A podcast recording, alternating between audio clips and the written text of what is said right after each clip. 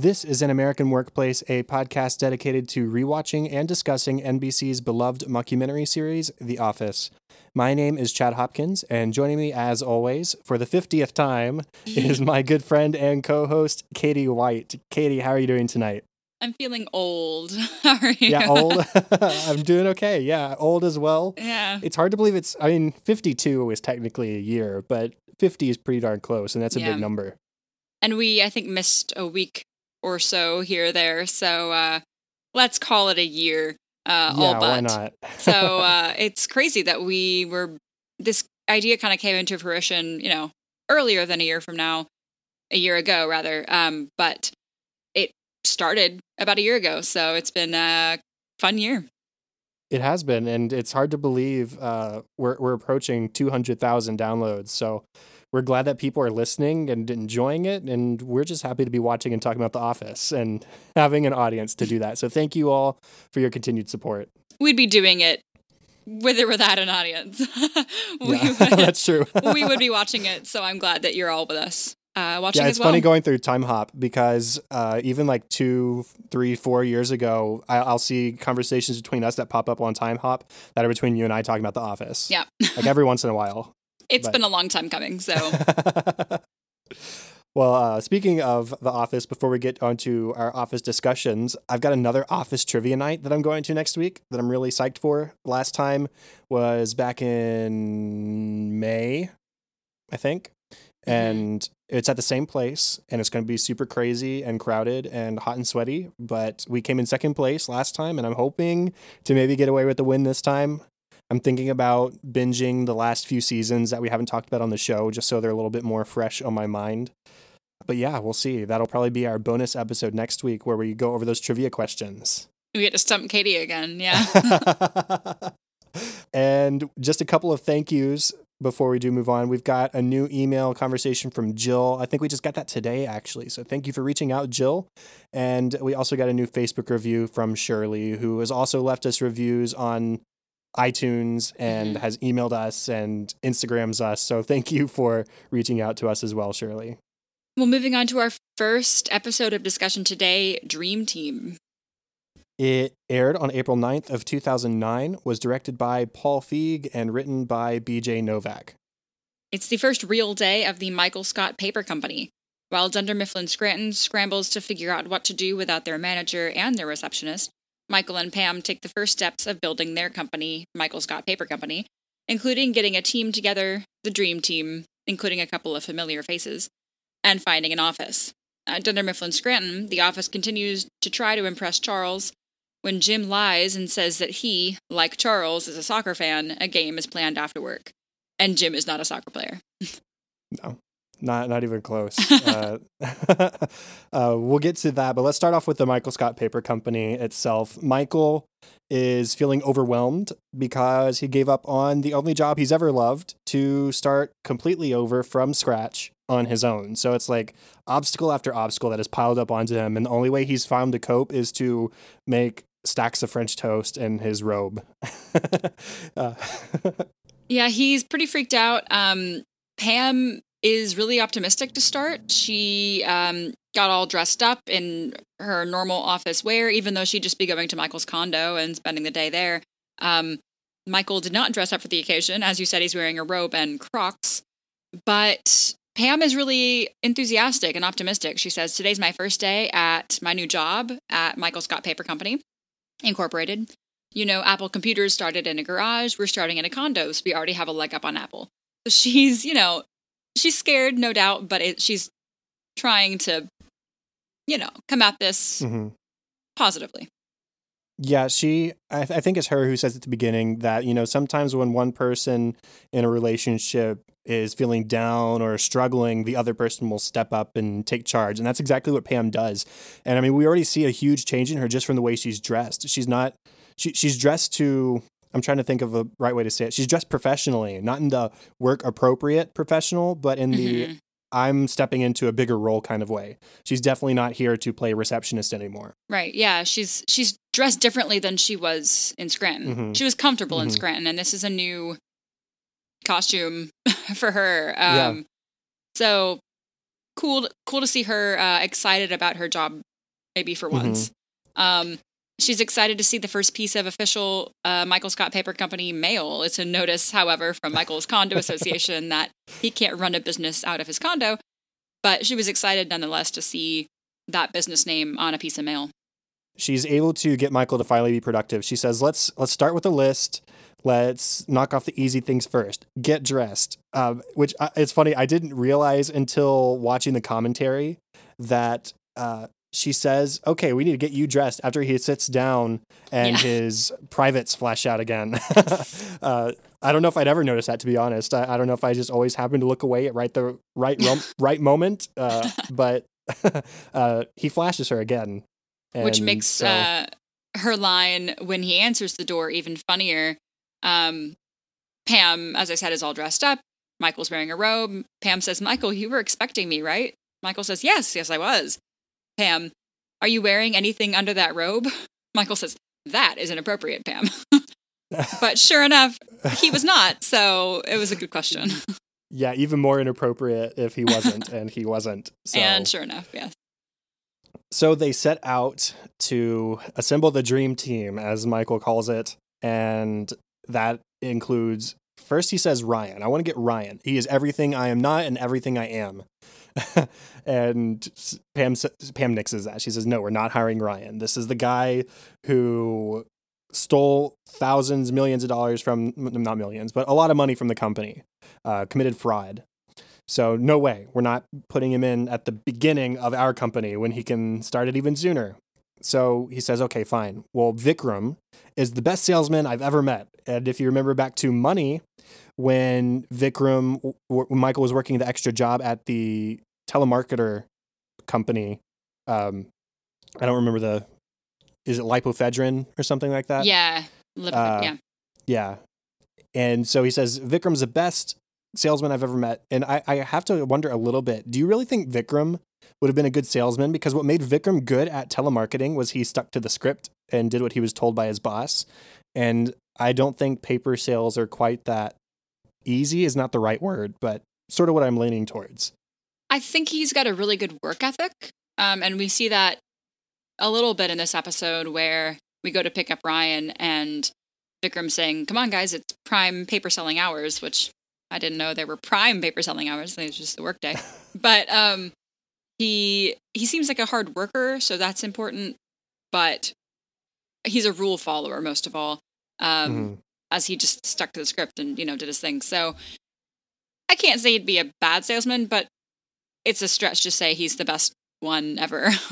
Mm-hmm. It, it's definitely very different from selling medicine uh, on the phone. Uh- However, he's clearly smart because as we learned in Money and as we learn again here, he was a surgeon um, mm-hmm. and risked it all, as Michael says, to uh, become the best lipofedrine telemarketer there is. Yeah.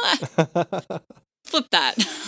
So they get Vikram and they stop because Michael needs to use the bathroom and they've stopped at a bowling alley. Uh Seems innocent enough, I guess, to Pam and to Vikram, because it's not like they keep track of Ryan or where he works. But Ra- Michael apparently has and walks in, and there's Ryan. He is working as a shoe disinfector, which sounds like a wonderful job. Glamorous. Yeah. And uh, Michael's in there trying to convince Ryan to come with him. Uh, Vikram asks in the car, is it possible that he's bowling? You know him better than I do. And Pam says, well, actually, yeah, it is possible. So it's she goes possible. out and goes inside to get Michael. And yep, it's Ryan. And Michael manages to convince her, let's bring him with us. And Ryan steals them some, some shoes. And there it is, the dream team assembled. I thought it was interesting that Ryan already, already has an attitude.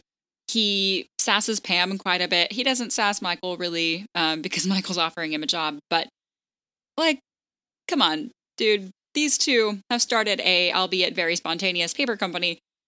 You're not in a position to, I don't know, pull this yeah. attitude pocket or this attitude card out of your back pocket. It's just, I don't know. He's already rubbing you the wrong way again. And this time he's very blonde while he's doing it. Yeah, they talk about in the commentary about how that was sort of a, a joke that they wanted to preserve. So after they filmed it, uh, B J Novak was walking around with a cap on, one to preserve the joke and two to preserve his dignity. Yes. uh, yeah. Speaking of Ryan's attitude, you know, when in the bowling alley before he leaves, Michael asks, "So how much do you get paid here?" Ryan says, sixty thousand dollars a year. Pam says, "I didn't realize you got paid by the year at the bowling alley." Yeah, a salaried uh, employee. Yeah, apparently. But, you know, earlier, Michael mentioned, oh, we've got a meeting with an investor. Barbara Keevy, she does a lot, she supports a lot of local startups and businesses. And so, yeah, we've got a meeting with her. And it sounds really promising, and Pam's really impressed. They stop by, and it's at an old folks' home, and Barbara Keevy is his grandmother. Presumably the same grandmother that he mentioned back in Goodbye Toby, who has been sending him nine or ten checks a year for his birthday because she forgets his birthday. So I don't know if Michael's plan was to maybe dupe his grandmother out of some money, but in any case, the meeting doesn't go as well as he would have hoped. Yeah, Pam is thrilled with this step, which seems pretty surprising for Michael, um, given that Michael didn't even bother getting dressed this morning. But he has a potential investor lined up, so totally out of the blue and very exciting. Um, he, however, does not show up super prepared to the meeting. He's uh, got no mission statement. His goals are, you know, his usual Michael Scott make it up as you talk situation. And Nana, which Vikram does not know means grandmother, doesn't buy it. I mean, even she's like, "Look, you're my grandson. I love you, but no." The other investors in the investment club say, "You know what? It's not a lot of money. Let's just give him a chance." And she says, "No, this is not what's going to happen." Michael then takes the opportunity to say, "Well, it might not be the best time to say, but I do need a little bit more than originally asked." They already turned you down. You don't need to ask Read for more money. It's just, yeah. yeah. And then it's after they leave the retirement home and Vikram says, "What kind of a name is Nana? She brought up a lot of good points." Pam says, "It means grandmother." And he just says, "Oh, sweet Jesus." Sweet Jesus. And he asks to, to leave and to, to be dropped back off at the telemarketing office. He starts to give Michael some advice, but I guess Michael doesn't take well to being scorned or being told no. And so he rolls up the window and Vikram's gone. So they don't need that kind of negativity, that. apparently. Yeah. No, no. Why why bring logic or reasoning into this situation? So nothing is going well. Nothing is going up, going to plan. And now it's Pam's turn to freak out. Uh, Michael returns the favor that she gave to him at the beginning of the episode. Says, "Listen, let's make a small list. Let's make getting you out of the car the first thing on the list." She even starts to sort of go out after his intelligence. She says, you know, "Out of all the people in the office, why am I the only one who went with you? Is it because I'm that stupid?" And Michael, boom, he turns on the boss flip. The, the, he flips the boss switch. Mm-hmm. And it's a great moment. As every time Michael does this, it's awesome. Uh, so I, I really love this scene. He becomes the parent. This whole episode, Pam was the parent to a irresponsible child. Now it's sort of the reverse. Not irresponsible, I guess, but just kind of a mess. And Pam is freaking out. She says, "We don't have money. We don't have an office. We don't have anything. Even your own grandmother doesn't believe in you." And Michael breaks it down for her. He says, like, "Look, we have a couple of options here. We both quit. We quit our jobs. We don't work at Dunder Mifflin anymore. This is what we have to do. We have to try to make this work. We can freak out about it, and we have, but now it's time to buckle down and really try." Um, and that kind of snaps Pam out of it. She's like, "Yeah, I did. I walked out. I quit." She takes responsibility for that. And uh, it's time to go try to make this company float. He's firm with her, but he's also affectionate, which is what I really like. He says, "Now, what are our choices right now? Because, you know, kiddo, we quit." Like, that kiddo is a very affectionate, like, you and me are in this together. And mm-hmm. I realize that I am sort of being a mentor to you right now. Uh, we're let, let's... tackle this together. He says, "We can start this paper company, we can try, or that, that's it. That's our only option because we quit," which right. is a little bit of flawed reasoning because obviously they do have other options. They can go searching for existing jobs. Even if it's right. not back at Dunder Mifflin, they have other options, but still Michael's stepping up. He's taking charge.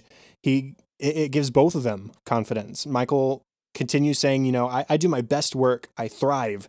when people don't believe in me. He gives a really poor example. My math teacher in high school said that I was going to flunk out. And do you know what I did the very next day? I scored more goals than anybody ever in my school's hockey team. Those things don't correlate, but it's okay. He says, you know, we're going to go inside. I'm going to make some calls. I'm going to get us an office space. And I'm going to show you why you joined this company.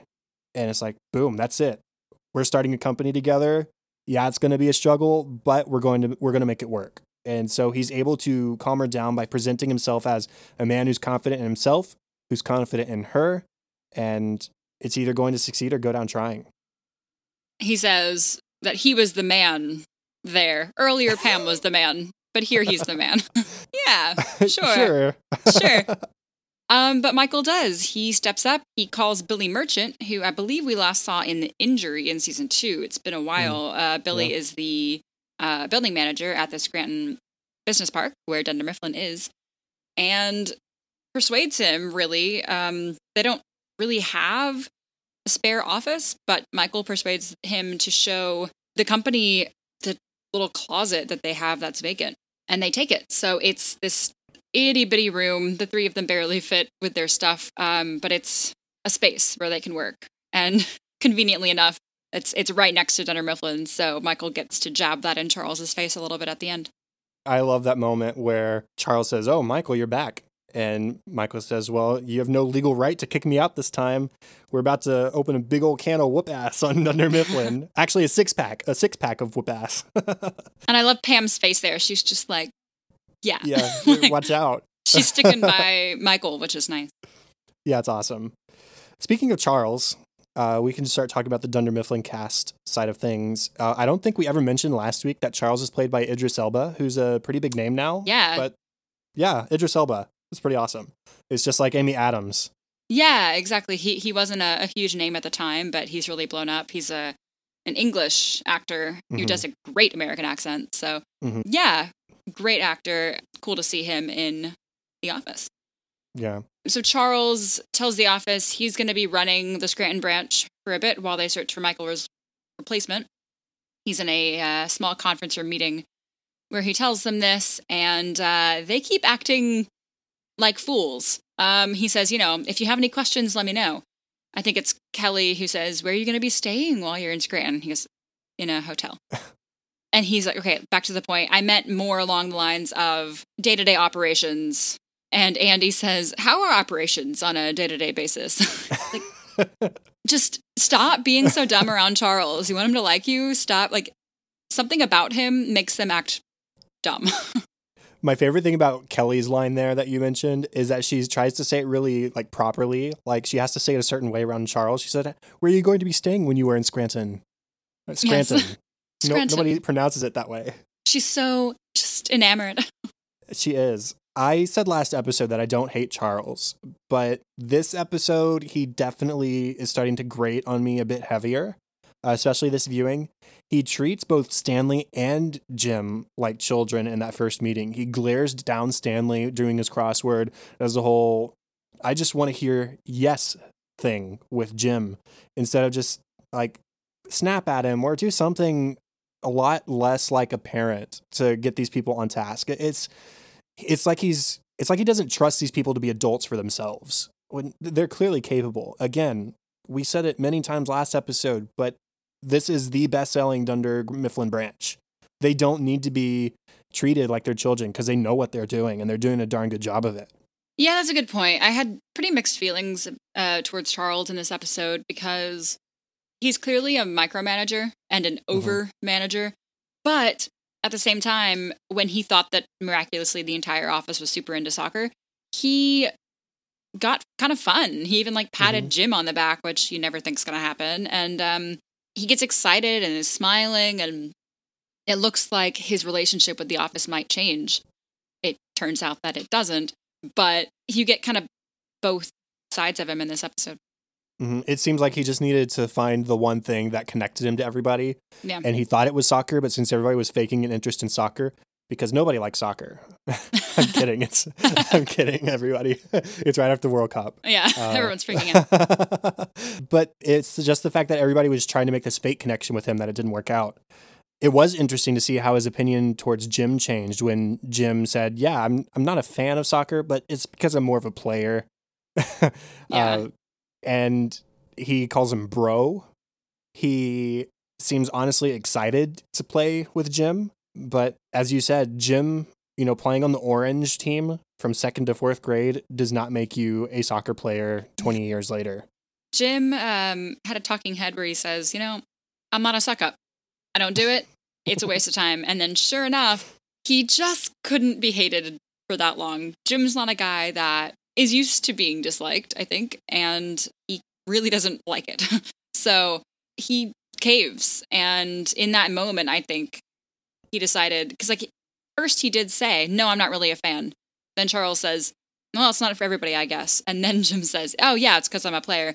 I think he just in that moment was like, I, I need him to not be mean to me for once. So mm-hmm. he lied. And for a guy who is athletic, I mean, he's good at basketball. He is really bad at soccer. Like, cannot fake it.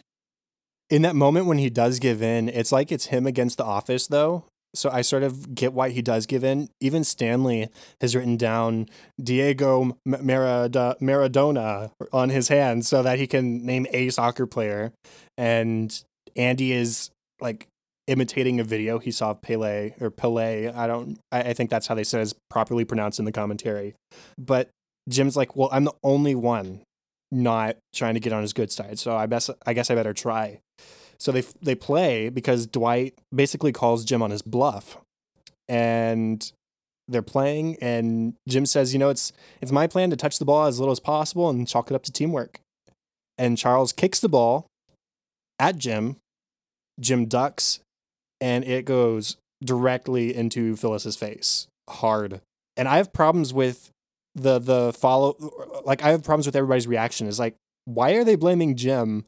Yeah, he ducked, but, you know, even a professional soccer player, they might be a little bit more willing to get bludgeoned, but nobody's going to react well to a soccer ball coming straight to your face.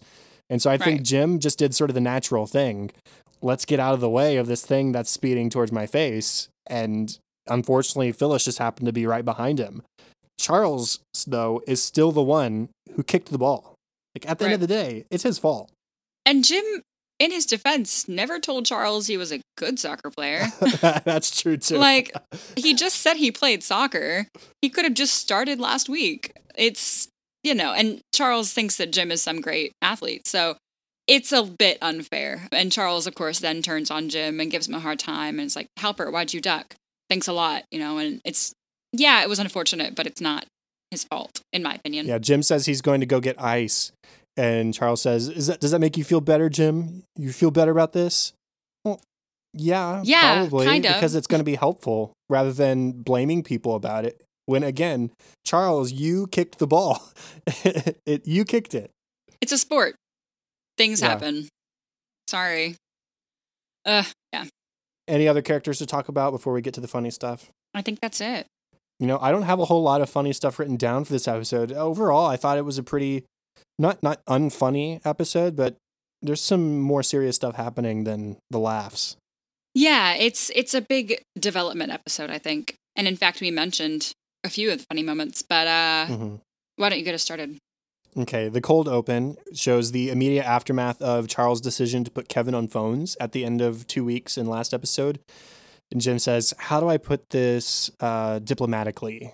I think Kevin is doing exactly as well as anyone might have expected someone like him to perform in a position like that. Yep. uh, so the phone rings and everybody like stares up at Kevin like, is he going to get it right this time? And the answer is no, he's not. He says, he holds up an index card that I guess only says, Dunder Mifflin, this is Kevin. Please hold while I transfer you, because that's hard to memorize. He can't. Yeah. It's not like he sits ten feet away from the reception desk in the first place. And I set, heard Pam say the exact same thing with her name over and over again. But anyways, he tries transferring a phone call that's meant for Andy. And it first goes to this desk and it goes to this desk. And so you see Kevin running around the room because Jim won't allow him to just call people to the reception desk anymore to answer their phone calls. Uh, it's pretty funny, but Andy answers the phone and his maid died. Which is not funny, but it it's like they go through all of that and it's just to get that news. And you get, while Andy has that little talking head, my maid died. You see in the background, everyone like high-fiving Kevin and cheering because he finally got it right. uh, we're in Michael's uh, condo here, and he's doing an ab workout, kind of. Itty-bitty crunches on his little ab rocker thing. And um, he says, I feel weak today. Felt much stronger yesterday. Like Benjamin Button in reverse. Or so, uh, aging. Yeah, like normal aging. Like regular life. Oh, goodness. Uh, but I guess that, that would have been topical because uh, that's right around the time it came out. So yeah. And that, that whole workout he's doing on the floor is so... It's like the most low-key workout of all time. He's yeah. barely sitting up. He barely reaches his knees when he's reaching towards his feet. It, it's pretty pathetic. Pam balances out the actual responsibilities with goofy responsibilities on her list of things to do. And one of those things is song parodies. So on their way out the door, she says, song parodies. Michael says, achy breaky fart. No, no, no. My stumps about a guy with no legs. Okay. Yeah. He, he loves the song parodies, though. Dwight hears Jim say that he's more of a soccer player and immediately realizes that he has an opportunity to humiliate Jim. Mm-hmm. He just gets this big grin and says, really, Jim, I have never heard you mention that you play soccer. And he just, it's so funny how quickly he realizes that he can, like, take this opportunity. At the end of the episode, Ryan, like, dashes into Michael's condo and says, hey, do you have T N T? Michael says, yes, I have cable and satellite as a backup. Nobody needs both. And that's probably why we're part of his money problems is yeah. he's paying for ca- cable and satellite. And those aren't cheap. That's why people cut the cable. Ryan uh, is in the car with Vikram and Michael and Pam. And he says, do you guys want to hear about Thailand? I say, yeah. Ryan says, it was undescribable. Yeah. Then don't okay. bring it up. If you can't describe it, don't say you're going to describe it. It's such a Ryan thing. Like, you want to hear about this thing? Well, I can't tell you about this thing because there's no words I have to describe it. Right. Last one for me. It's not really funny. It's kind of mean, but it makes me laugh anyway. Michael's giving his presentation to the investors, and he's going down the line and introducing Pam and Vikram and Ryan. And he says, pretty Pam is always reaching for the stars. And one day she may just surprise us all and grab one. Mm. Ay. Ow. Her life is about as glamorous as yours right now, Michael, and maybe even more so since she's like in love and getting married. So true. Calm down. she's she's fine. Now, deleted scenes, we have more of Andy sucking up to Charles. Uh, he's preparing his coffee in the kitchen, and Charles walks in and starts preparing his tea. So Andy says, yeah, I'm a tea guy myself. And he starts dunking a tea bag into his coffee, which I kind of want to try a little bit. Like that much. Go for it. You will. Just let me know. I'm, I'm going to leave that to you. And then they, they walk out of the kitchen together, and Andy's further pestering him by uh, saying, you know, oolong, chamomile, Earl Grey. What's your favorite? And Charles just says, just just plain tea. That's that's it. Leave me alone. And Andy follows that with a talking head saying, you know, I wasn't the teacher's pet, but I was the guy who walked the teacher's pet and fed it and bathed it. So you were the teacher's pet, Andy. You didn't even know. Charles makes one non-passive aggressive comment to Jim. He thought that his lunch looked good. So Jim takes that and just loves it. He just... Yeah, it's from this new place. It's really fresh and healthy, and it's not that expensive. And he just, like, spends far too long talking about this place where he got his lunch. Charles really doesn't care. He was just making polite conversation, slowly backing away into his office. And then Jim has a talking head where he says, why did it feel so good that my boss liked my lunch? He's just, he's so not used to not being liked. We have some more of the soccer game. Andy passes the ball around Jim and then calls Jim offsides. Um, I remembered part of this, but I do have to say I, I had to look up for the exact definition of what offside is. It's when the ball is passed to someone who is closer to the goal than the defense is second to last for this player, which sounds really complicated. Mm-hmm. But in any case, Jim wasn't offside.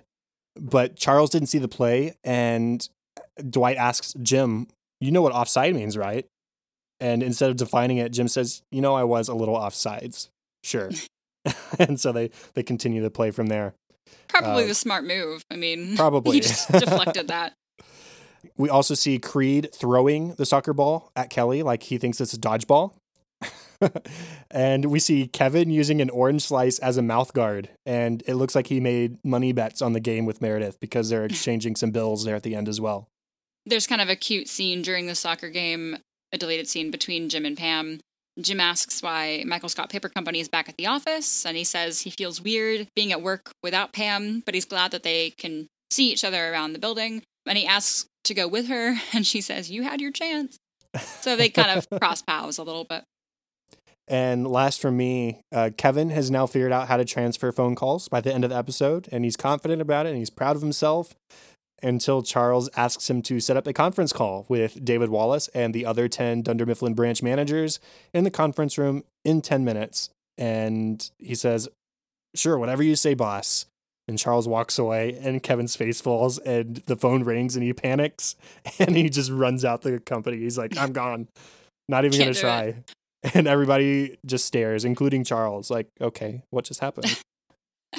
Commentary. We got a commentary on both of our episodes for this mm-hmm. fiftieth episode. They mentioned we had B J Novak and a couple of production guys as well. They were pretty nervous about going into this Michael Scott Paper Company storyline because the Pam in New York storyline wasn't a huge success. People, they found, were itching to go back to the office in Scranton. But they felt like this was going to be a bit more successful because they had so many more major characters out of the office. They had Michael and Pam and Ryan and an old face, Vikram.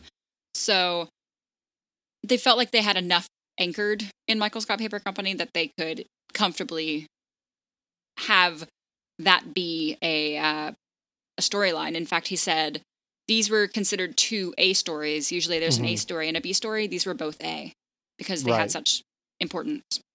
They also talked a little bit about the cold open. If I understood correctly, they just had Brian Baumgartner run around to different places in the office and then end at the phone that was actually ringing. So rather than him actually transferring the call from phone to phone to phone, they just had one ring going, and then he would go to the wrong phone a few times and then end at the one that was actually ringing, if I understood correctly. Uh, yeah, I'm not sure. I think that's, I think that's yeah. right. But then the the maid, my maid died line was, I, I think it was Charlie Grandy, who was one of the writers for the episode, uh, who wrote it. And it was initially cut by Jen Salata. And we've mentioned that she is one of the uh, showrunners at this point in the show. Uh, she thought it went too far. But then B J took, he he thought it was so funny that he took credit for fighting for it uh, because he thought it was going to play off. And it ended up getting a really good laugh, including from us. So it was worth it. There's a great line. I don't remember who says it. I think it's B J, but he says, John or Jim, I forget, is usually so unflappable that it's great when we get to see him flapped, and he's great at flapping. And that's in regard to um, Jim being hated by Charles. It's really fun to see him flap, to see him kind of waver in his confidence. He doesn't get to do that a lot, as I mentioned, because he's confident, he's unflappable, but he flaps. Mm-hmm. He he talked about how they, they like seeing Jim being disliked by Charles because it's nice seeing Jim sort of play a little bit more of the comedy role rather than mm-hmm. the romantic lead that he had fallen into with the whole Jim and Pam storyline. Right. And he's so good at comedy. Mm-hmm. Erin Schur, which was one of the writers for this episode, along with B J and Charlie, said that he was a fan of the show, turned writer of the show. So I just thought that was fun mentioning. He said it was intimidating at first joining in with people who are so familiar and comfortable writing for these characters. But uh, I mean, this episode turned out really good. So that worked out. And there was also a cut line. You know, Dwight has that talking head. He says, oh, the, the new boss doesn't find Jim adorable. How sad. And it was from that, I think that same talking head, or it was a similar mm-hmm. one. And B J said, Dwight said something to the effect of, he's black and wears glasses. So probably to Charles, Jim just comes across as a blurry, annoying honky. yeah. Yeah. Uh, he, he thought it was really funny. Uh, I, I like the one we got more, but uh, yeah. worth mentioning. They mentioned that they were working on breaking people out of the relationship habits, they called them, that they're in. So we got some Michael and Pam this episode. We don't get a whole lot of them normally. We have some Andy, Dwight, a little bit uh, coming up, and Jim not being liked is sort of a relationship habit that they broke. So it can be a little bit stale, I guess, when you keep the same characters interacting all the time. So they like to mix things up. And I really do like Michael and Pam together. Mm-hmm. I do too. We talked about their relationship a little bit last week. Uh, I think that's great. Uh, Ryan left the show uh, because B J was filming Inglourious Basterds with Quentin Tarantino in Germany. Uh, and all he knew initially about Ryan coming back to the show was that he was going to be blonde. And it was initially just frosted tips. But then Mindy Kaling said, nope, it's got to be full blonde. And I mentioned this earlier, but he, he wore a hat for weeks to preserve the surprise and his dignity. And then later, he had to tour for Inglourious Basterds promoting the film. And so he was going to be on a talk show and had been given a brown hairspray by uh, Kim from the hair department. But it came off during that first show. And so it looked like he had a sort of salt and pepper look because the spray wasn't long lasting enough. I love the Mindy B J friendship slash enemy ship. I've read Mindy's book, Is Everyone Hanging Out Without Me? And she likes to poke fun at him a lot. They are good friends, but she'll write things about The Office, and she's like, oh, everyone on that show is just great and lovely, except for B J. I hate B J, you know? like, uh, she just likes to mess with him. So I love that they did um, the blonde joke. That's pretty great. There are a lot of locations on this episode, uh, which they just mentioned logistically how difficult that was. We had the office, Michael's condo, Michael's car, the parking lot outside of the bowling alley, uh, the parking lot of Dunder Mifflin, the nursing home. So they just had a lot of places to visit this episode, which logistically, as I said, is hard. Mm, they filmed some more stuff at the bowling alley than we got, including B J shouting uh, free refreshments on the intercom before leaving. Um, and the retirement home or the old folks home was actually just the party room at the bowling alley, they said. Um, now, during that scene with Nana, the B J had to eat several cups of pudding for uh, different takes. He said it was delicious. He didn't mind. And Nana, who's played by an actress named Connie Sawyer, they were talking about her career. Um, she worked with everyone from Bing Crosby and Frank Sinatra to Adam Sandler and Seth Rogen. So uh, she actually just died at the beginning of this year, back in January, I saw. Mm. So very long career with some great people. And Steve Carell ad-libbed some stuff with her because she had trouble remembering her lines, but she was good at ad-libbing. It should be noted that Phyllis getting hit in the face with a soccer ball was C G I. Um, I didn't pick that one out. It looked... It looked good, but uh, thankfully they did not make uh, Phyllis get hit in the face for real. They also pointed out the crappy inspirational posters that are on the walls of Michael's condo. It's the first time we've been back to his condo since Dinner Party, and that was when it was po- overpopulated with decorations from Jan. So it was interesting to see the way Michael decorated, which was just, just, just with crappy motivational, inspirational posters around the walls. Mm-hmm. So for our discussion topic, let's revisit a discussion we've had a couple times before, but he's back, so why not? What does Michael see in Ryan? Why is he, of all people, a member of the Dream Team? I got it before.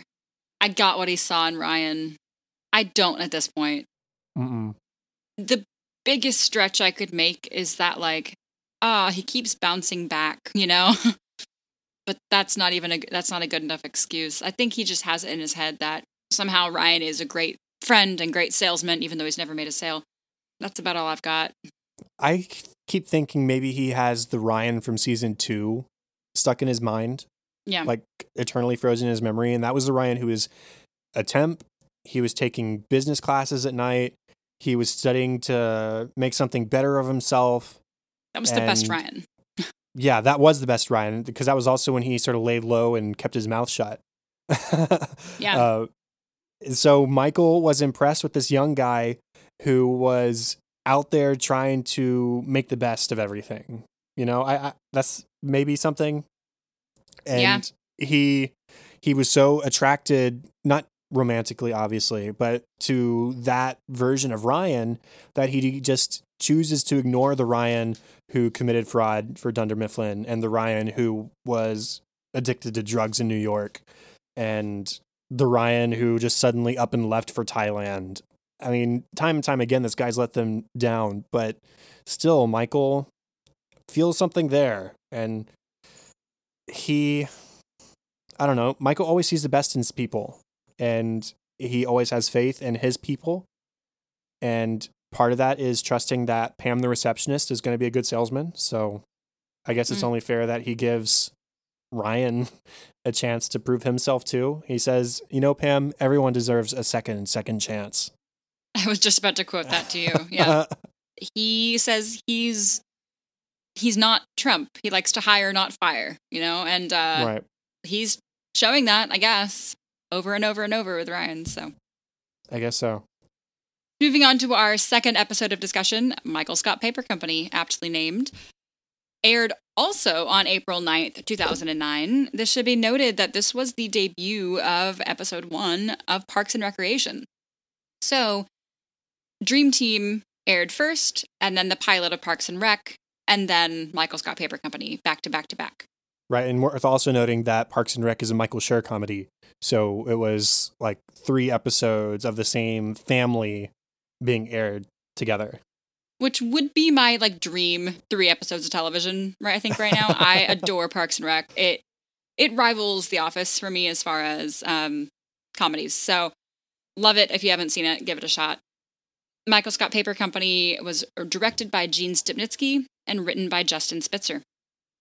Uh, real quick before I read my plot summary, it was pointed out in the commentary, Gene Stipnitsky got the directing credit, but it was actually co-directed between him and Lee Eisenberg, and they're a yes. writing duo as well. So just wanted to I was point gonna that say, out. When I, before I'd watched the commentary, I was like, where's Lee? It's weird to see Gene without him. Uh, they right. they are a team. Okay, now that they have an office space, Michael, Pam, and Ryan of the Michael Scott Paper Company are struggling to get their first customers. And they're also struggling to figure out their roles within their small one-room office. Who will make copies? Who will answer phones? Just upstairs in the Dunder Mifflin office, Jim struggles with a simple task from Charles, while Dwight and Andy compete for the attention of the new receptionist. Oh, we get a new character. We do. We get the lovely Erin Hannon, played by Ellie Kemper, mm-hmm. who is a lot of fun. Um, if you are watching The Office for the first time, you may know her uh, more popularly by uh, the Kimmy Schmidt series. Maybe not more popular, but more uh, recent anyway. Mm-hmm. She's really, really great. A lot of fun. A good addition to this show. Michael, they, they're trying to get customers. So Michael is having a pancake luncheon to attract new customers. And he sent out an Evite. He got six yeses, one maybe, only eleven no's, and seven hundred eighty-eight who haven't responded. But seven hundred eighty-two have viewed it. He's optimistic about these numbers, so I wonder if Michael's just used to having pretty poor responses to invitations he sends out, and so these are better than normal for him, which is why he's so optimistic. He strikes me as the kind of guy who, when he sends out an Evite, like, religiously checks the uh, responses. Like, mm. he needs to know, you know, how many people have viewed it, and, and yes and no's. Oh, before we get too deep into the episode, I wanted to mention that we have a different opener, I think for the first time. Oh, yeah, yeah, yeah. The uh, opening credits were not of Dunder Mifflin scenes, but they were of Michael Scott Paper Company scenes. If you didn't know, notice that, sometimes people skip the intro on Netflix or whatever. Go back and watch it. It's fun. Lame. Yeah, watch it. Everyone in the Michael Scott Paper Company, they, they're trying to be optimistic, but they're fighting. They're arguing. Uh, Michael steps out of the office for a second and says, they always say that it is a mistake to hire your friends, and they are right. So I hired my best friends, and this is what I get, is Pam and Ryan bickering with each other over who's going to make copies because Pam doesn't want to be the receptionist and who's going to answer phone calls. And she, I, I understand Pam, like she, she doesn't want to be the person who makes copies, that is the receptionist or secretary. Like if she does it once, she's going to get shoehorned. Well, you did it last time. You know how to do it. You're better at this than I am.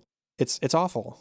And I think Ryan, if I'm not mistaken, back when he was working at Dunder Mifflin's Grin, he kind of refused to make copies because Pam was just so much better at it than he was. Mm-hmm. He was like, isn't that great that we have a temp to help out with this stuff? And like, he just would refuse. So mm-hmm. now we're back at it again um, with just the two of them. And we're kind of at a stalemate on who's going to make copies. Then Michael comes up with the personal corner idea. Pam tries to make hers the corner that has the pipe that unfortunately leads from the bathroom above.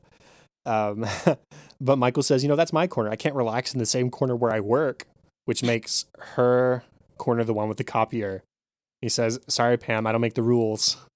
You you do kind of. I kind of do. Because you're, you're the boss of a company with your name on it, but still.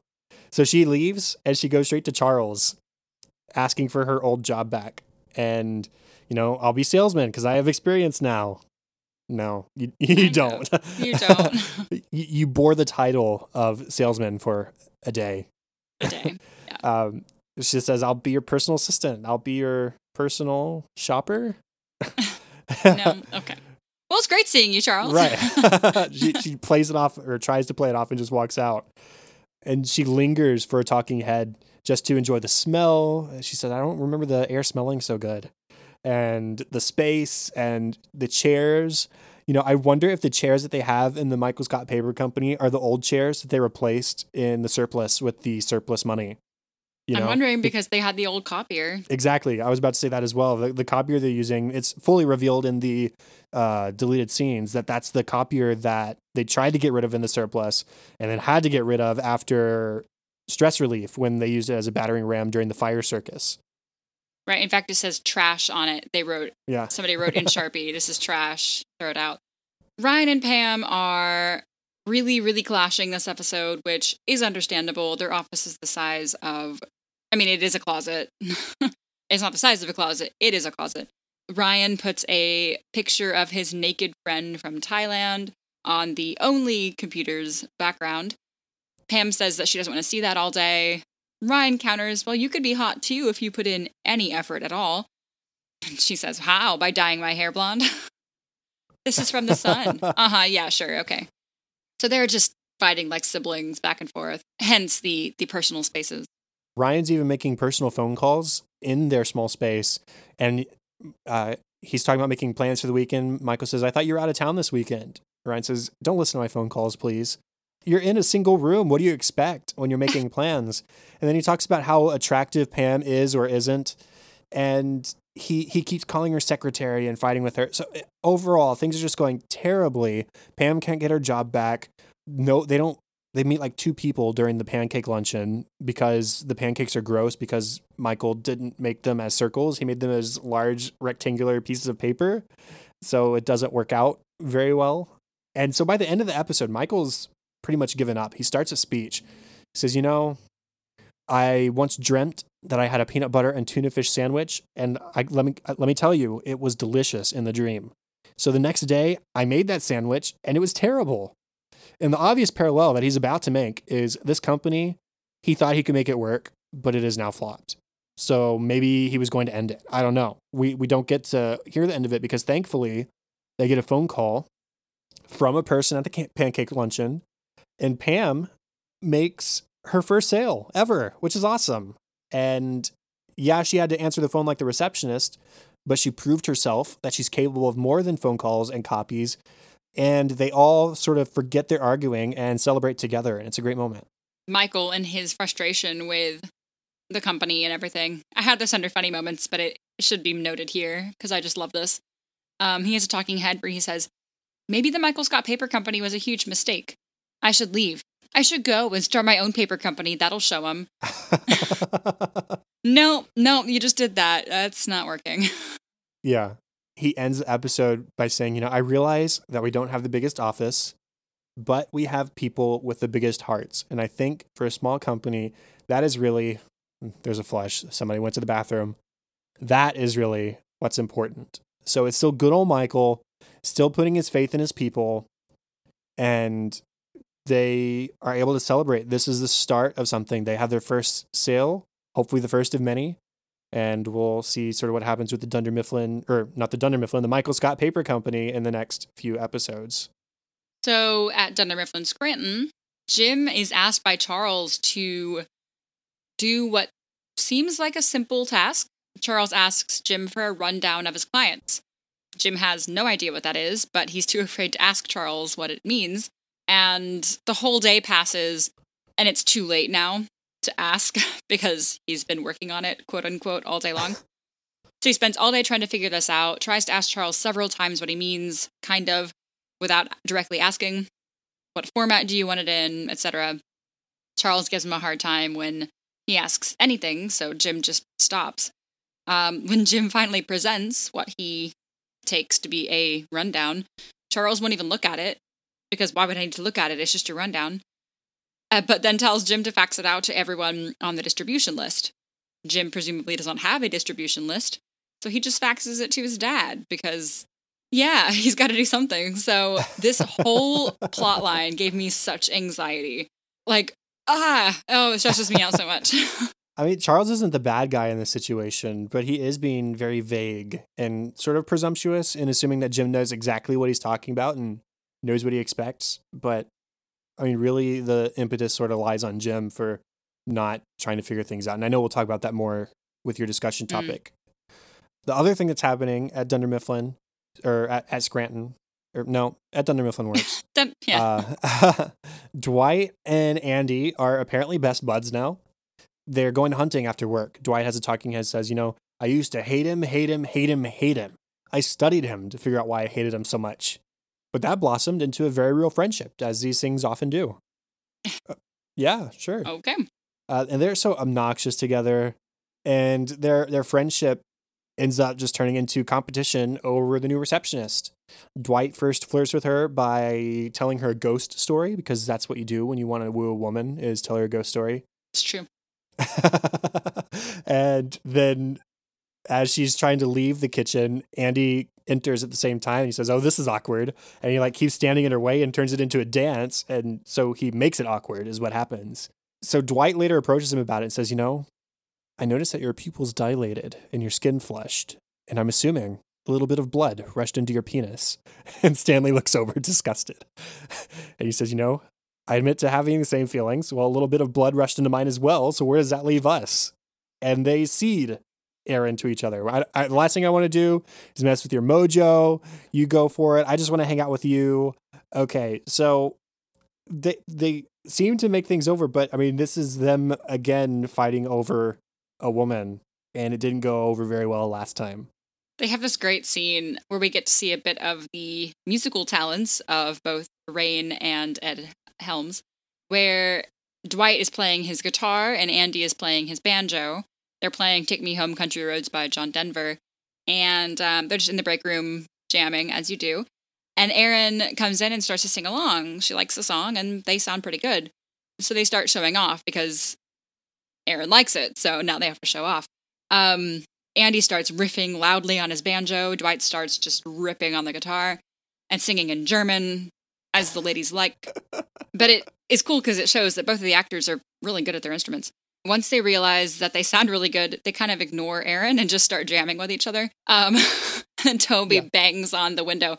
You gotta stop. Like, this is a functioning office, guys.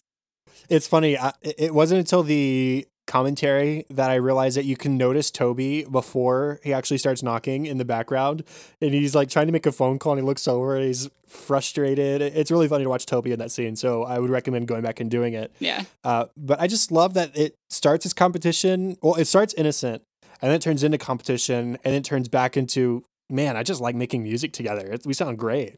And it, it's such a, a fun little scene that they come full circle back to just making music.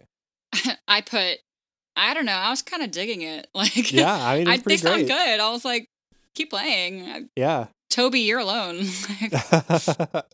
uh, we should have maybe mentioned that Erin's real name is actually Kelly. Uh, yeah. And the way we find that out is at the beginning of the episode, Kelly Kapoor is hanging around Jim's desk.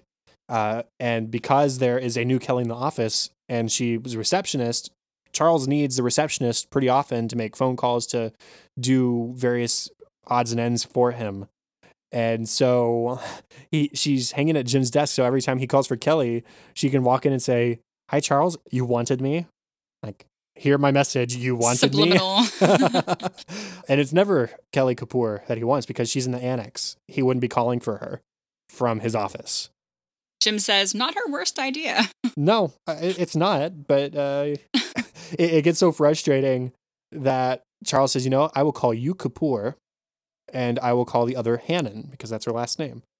Then er- or Kelly Hannon says, you know, if we're changing names, then can I go by Erin? That's my middle name.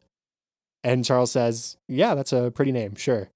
Kelly Kapoor explodes and says, my middle name is Rajnigandha, and I hate it. I hate it. I hate it. And she storms off. I love her, like, the way she enters the room with, yes, Charles, you wanted me. Again, with the like proper, she just floats and she just whispers. She's just so demure. And um, I like Kelly in this uh, Charles bit. I just think she's really funny. Yeah, it almost seems like Angela has given up a little bit. I think we got a deleted scene in the last episode where she said something to the effect of, Charles is a mystery, and I'd love to just curl up by the fire and skip to his last page. Yeah, she's very intrigued by that idea. But other than that, it's really Kelly that we're seeing more than anybody else pursue uh, Charles. Mm-hmm. Uh, funny moments? The cold open, which it really isn't. It's kind of the first scene. Michael rolls up in his car. He says, it's Brittany. And then you can fill in the rest of that sentence. And I'm back. Tries to parallel park his car in a giant spot, which would be totally doable. But he hits the car behind him. So he parks in a tiny spot that's not a spot in the parking lot because they took away his parking lot when he uh, quit Dunder Mifflin. And he has to climb out of his convertible and slide down the back. But he says, it's okay, they can't take my dignity or something like that. No, but you sliding out did. The best part of that Britney quote is that it's not Britney Spears playing. It's Lady Gaga. It's Lady Gaga, it, yeah. It, yeah, it's Just Dance by Lady Gaga. And he rolls up and he says, it's Britney. No, it's not. No, it's Gaga. And then the parking spot, he says, uh, uh, nope, not going to make this one. And then the camera just lingers for a second. It's a huge space. Like, you don't it's even like really need cars. A parallel park. It, it's yeah. so big a spot. I freaking loved that he had the cheese balls that he stole from The yes. Office in that deleted scene from last episode. I thought that was so great yeah. because that's not something you would know unless you watched the deleted scenes, is that he stole those from Dunder Mifflin to begin with, and now he's brought them back to the building, but for his new office. Returning to the scene of the crime. In preparation for the uh, pancake luncheon, unprompted, Michael asks Pam for eight hundred copies of a flyer. This is what spurs on the whole um, copier, who's going to be the copy person conversation. But it's a coupon for unparalleled customer service. And I just put, boo. Like, that's such a cheap, like, that's not a coupon. And it's just such a Michael thing to do.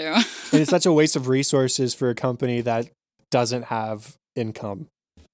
You know, or any clients. Yeah. And yeah. eight hundred flyers, those yeah, aren't going to, no, those aren't going to go. But then again, also alluding to deleted scenes, he says, you know, I have enough pancake batter for a thousand pancakes or three thousand silver dollar pancakes because his pancakes are shaped like money or paper. Right. Paper. uh, but still, after Kelly leaves Charles' office, raging about how she hates her middle name, Kevin says, I thought Rajnigandha was a boy's name. Like, Kevin's familiar with the the name, the Indian name Rajnigandha. I thought Rajnigandha was a boy's name. Well, nuggets of truth in, in Kevin's brain. We hear someone in the um, Michael Scott Paper Company. Man, that's getting really long to say every time yeah. I say it. Michael Scott Paper Company office. Uh, we hear someone because they are directly below the bathroom. What I believe is Toby, using the restroom upstairs and making some pretty great comments. He's on the phone, first of all, and using the restroom. So that's fun. And he says, not much. What's up with you? No, it's okay. I'm in the bathroom. Hey, have you been watching Damages this year? It's so good.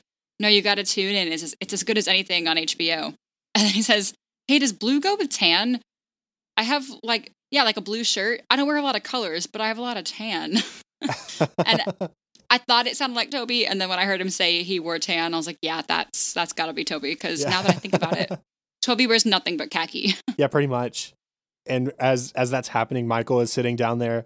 He sort of sits in this chair in front of the whiteboard, on which he has written, everybody loves this. You miss mm-hmm. one hundred percent of the shots you don't take. Quote, Wayne Gretzky, quote, Michael Scott.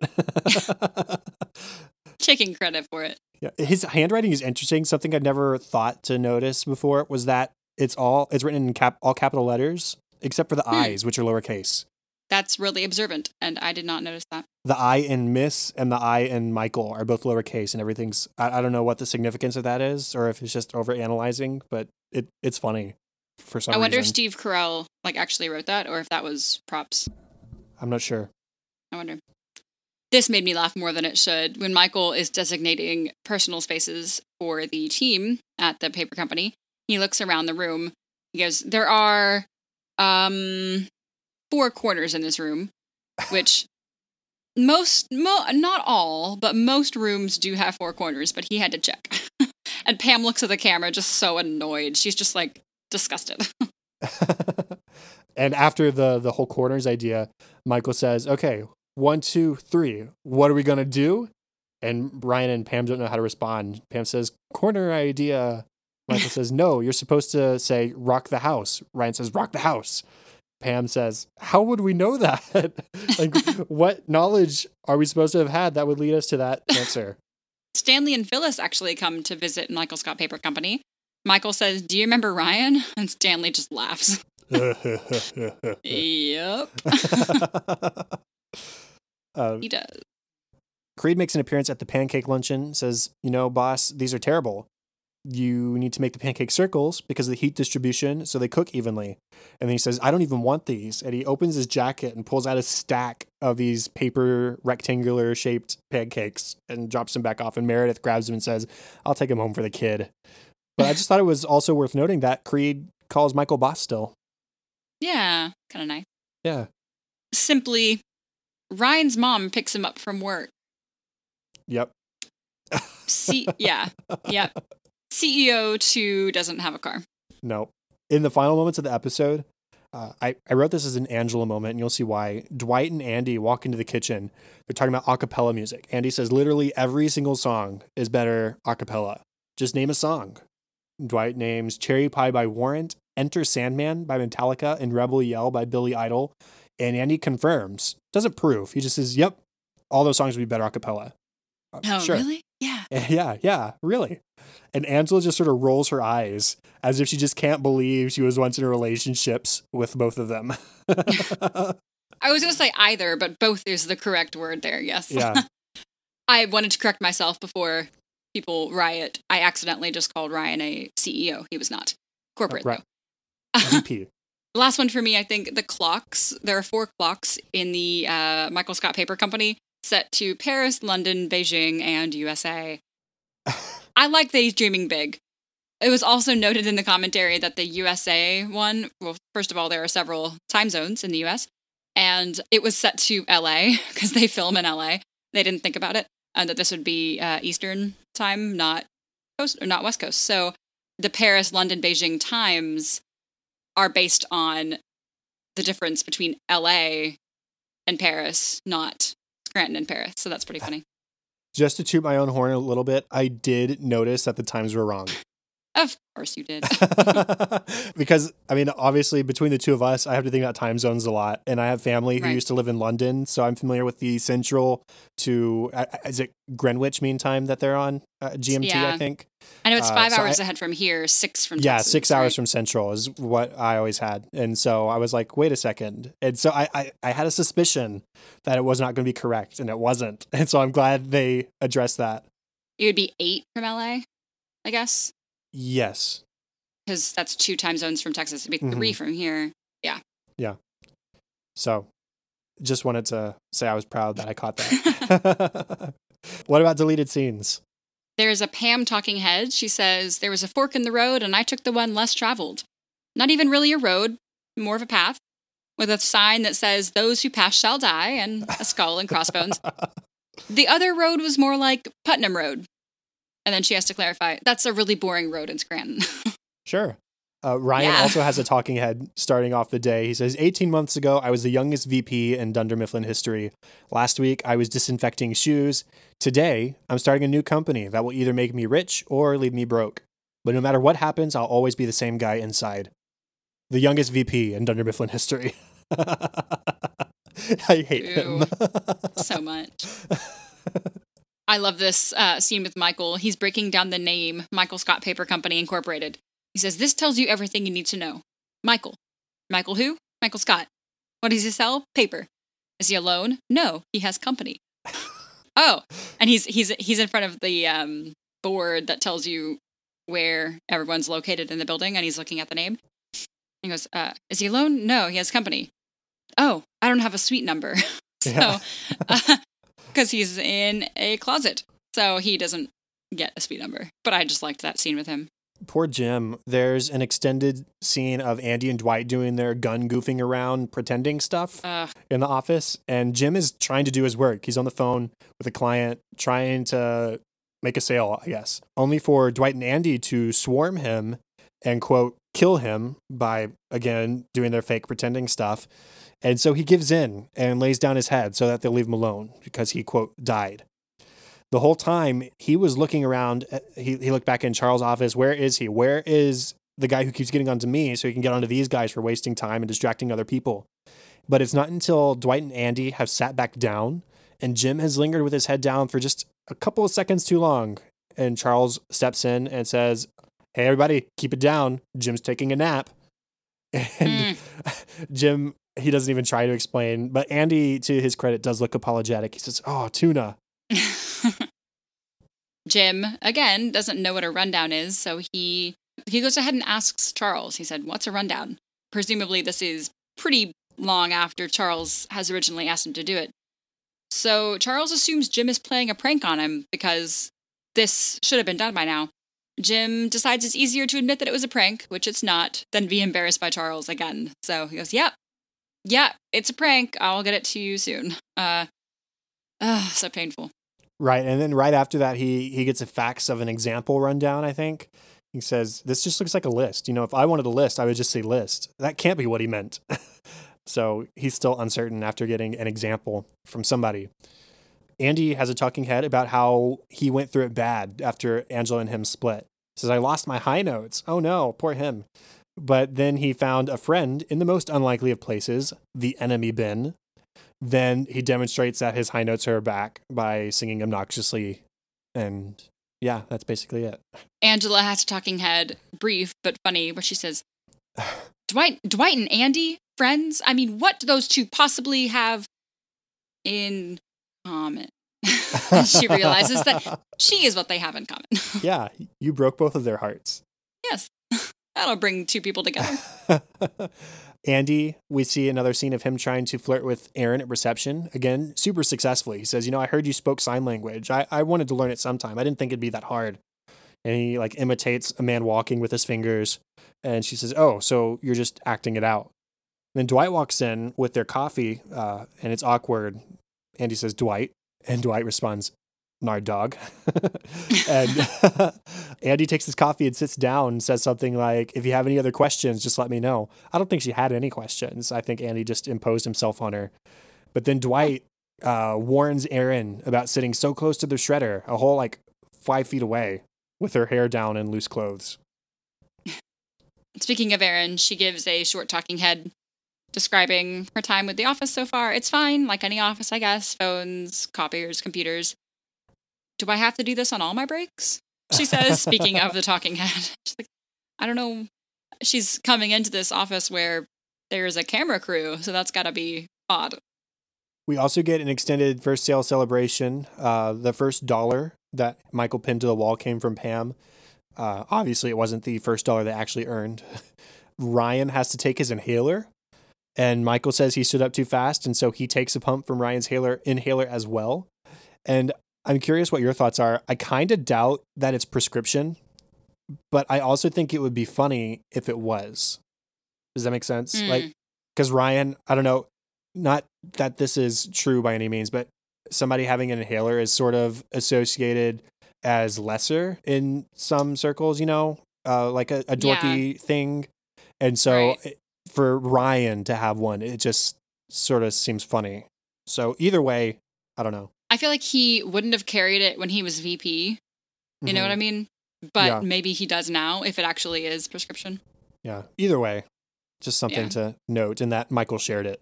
Last one for me, Dwight is going to take Andy hunting, which was touched on briefly in the main episode, although to be honest, it really didn't make a whole lot of sense because they took the context out mm-hmm. in the deleted scenes.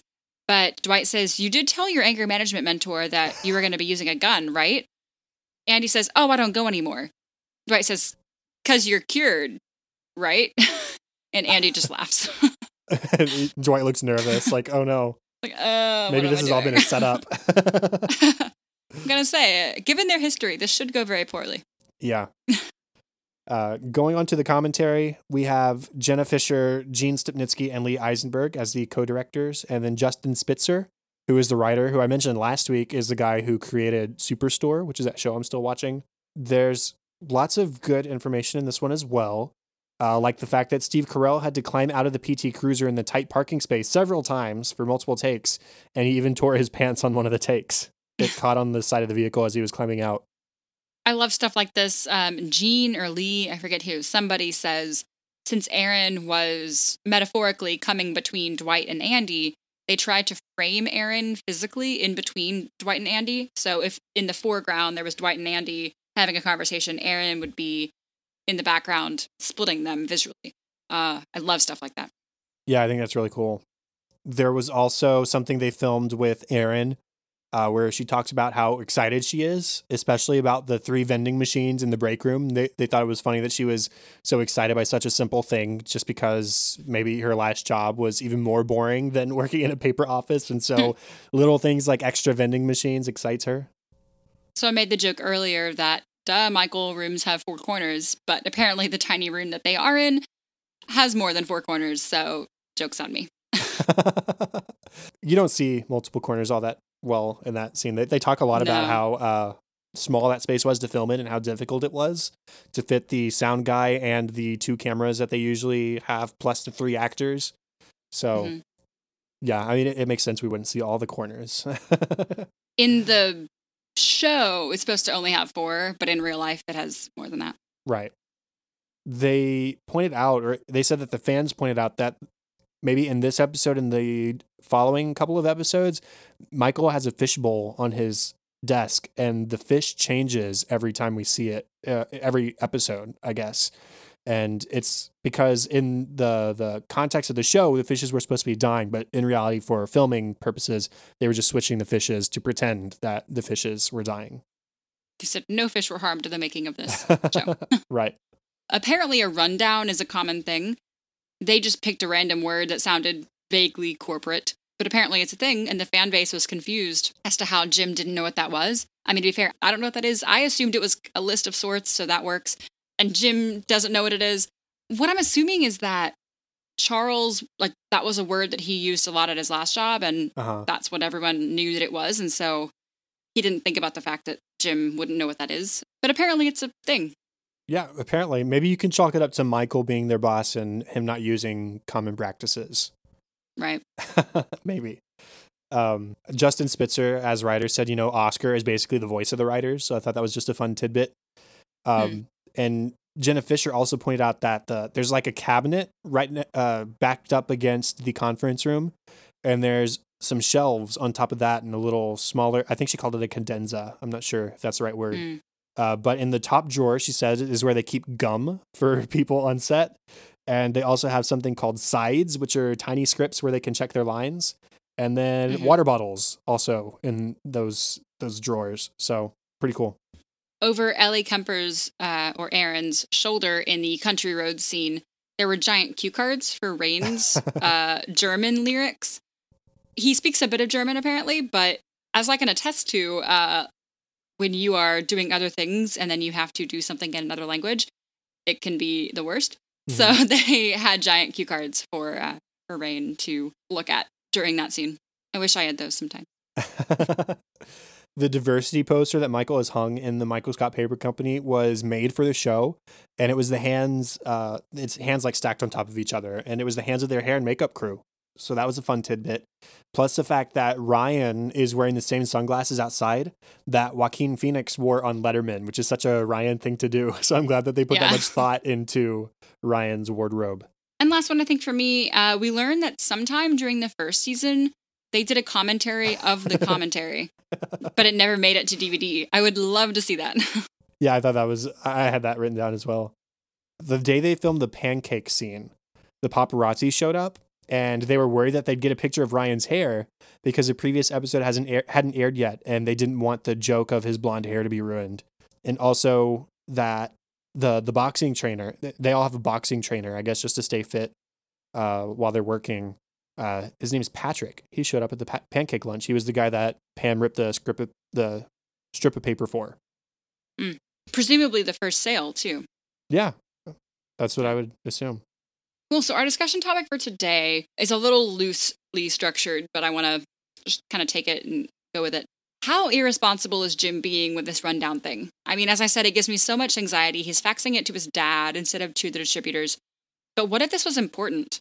And if it was a one-time thing, I mean, maybe Charles would never know that he faked it and that the distributors didn't get this list. But what if it's something that he would have had to follow up on and contact the distributors, or, you know, Charles may have contacted them? Basically, what can he do now? He's too far into this to say that he's unclear on the project. Do you know what I mean? Uh-huh. Um, like, what's his out? He can't, yeah. he can't get out of this lie. He should have just automatically said, hey, can you clarify what this is for me? I mean, that's on right. him. Again, Charles isn't necessarily the bad guy in this episode, at least not for this part of the story. Um, it's interesting. I, I always interpreted Jim as faxing his dad the rundown to get his opinion on it. Like, mm. I don't know if you know what a rundown is, but does this look like one to you? Uh, but yeah. if you look at the script, I, I think your your interpretation is right too, where it's uh, more about Jim not having the distribution list to begin with and not knowing where to get it. So I, I think both are maybe true at the same time. Mm. But you're right. Yeah. I mean, it, it does frustrate me that Jim is just so unwilling to ask for the answer. He even goes to Oscar. Do you know what a rundown is? Oscar says, use it in a sentence. He says, uh, can you get this uh, rundown for me? This rundown better be really good. Oscar says, I don't know, but the rundown sounds pretty important. So I don't know. I mean, Jim's being very irresponsible to just directly answer the question. He's being right. very irresponsible. He's not taking care of things. He's not doing his best effort to maybe get a little bit embarrassed by Charles, but he's going to at least do the thing right if he asks. The longer he waits, the worse it gets. Mm-hmm. Had he asked immediately, it would have been fine. Um, but I feel like now, if this actually was something really important, you're not going to get Charles on your good side. It's no. just not going to happen, especially after this. So. No. In that deleted scene that you mentioned earlier, Charles said, you know, you're taking up more of my time with this rundown than if I had just done it myself. So, I mean, the, yeah. the frustration is building between the two of them. Uh, yeah. And it's not being helped by Jim just not asking about it. Well, I guess that is the end of our official fiftieth episode of An American Workplace. Thanks again, everybody, for listening. It's been a lot of fun so far, and we've got at least fifty more or so. So we'll, yeah. we'll see what happens. You can contact us at facebook.com slash workplacepod or at workplacepod on Twitter. You can rate, review, and subscribe on iTunes. You can email feedback and ideas to workplacepod at gmail.com. You can find me on Twitter at K T Lady six two three or at facebook.com slash katie.white. And the best place to find me is at Chadadada on Twitter. That is C H A D A D A D A. Also facebook.com slash chad.hopkins. And my other podcast, Cinescope, you can find it where podcasts can be found and at the cinescope podcast dot com. And show notes and contact information for this show can be found at workplace podcast dot com. If you want a shout out on more of An American Workplace each week, including access to our discussion outline and notes, a logo sticker, bonus episode, live stream, check out our Patreon page and pick the support level that you think is most worth it to you at patreon.com slash workplacepod. And that's all for this week. Thank you, thank you, thank you again for joining us to watch one of our favorite shows, The Office, here on episode fifty of An American Workplace. Make sure to join us next week in episode fifty-one for our discussion on the next two episodes of season five, Heavy Competition and Broke. Bye.